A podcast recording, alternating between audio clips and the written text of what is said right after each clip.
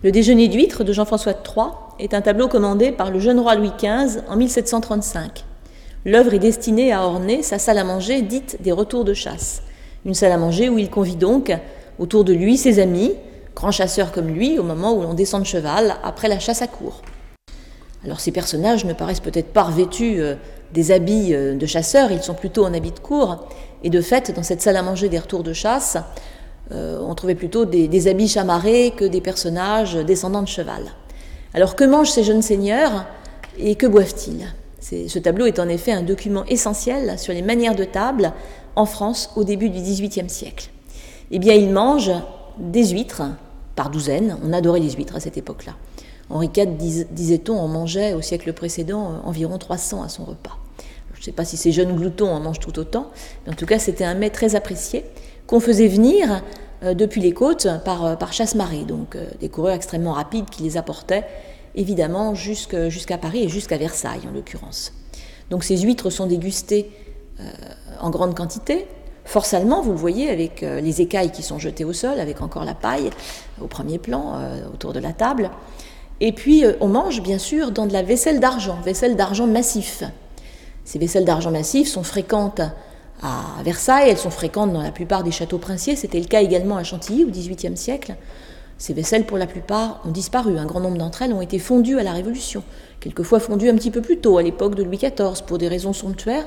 Louis XIV, à un moment donné de sa vie, a décidé de faire fondre sa vaisselle d'argent ou de vermeil, tout simplement dans un but d'économie, au moment où il devait financer des guerres contre les pays étrangers. Mais la vaisselle d'argent était quelque chose d'assez fréquent dans les palais princiers. Et puis, les manières de table également sont révélées par ce tableau, puisqu'on voit comment ces jeunes seigneurs ont autour d'eux, euh, outre cette vaisselle précieuse, des petits rafraîchissoirs, comme on les appelle, ces petits bols en porcelaine blanche, avec euh, des motifs euh, jaunes, bleus et rouges. Alors soit de la porcelaine kakémon, venue du Japon, soit peut-être de la porcelaine tendre de Chantilly, qui imite cette porcelaine kakémon et qui est réalisée à partir de 1725 dans la manufacture créée par le duc de Bourbon ici à Chantilly. Ces petits rafraîchissoirs servent donc à rafraîchir les verres, les verres qu'on ne doit pas poser sur la table. Selon les, usages de la bienséance du début du XVIIIe siècle, ni bouteille ni verre ne doivent toucher la nappe, seulement les aliments et l'assiette. Donc des serviteurs en grand nombre se tiennent derrière les invités, prêts à les servir, prêts à leur tendre un verre, verre à pied, qui ensuite va être mis à rincer dans le rafraîchissoir. On peut voir aussi au premier plan du tableau un rafraîchissoir à bouteille, et euh, donc c'est un petit meuble de style rocaille, de style Louis XV, à pied chantourné. Et à l'intérieur euh, de, ce, de, ce, petit meuble, on trouve donc un bac métallique avec des glaçons. C'est l'ancêtre du seau à, glace, du seau à, bouteille, du seau à champagne.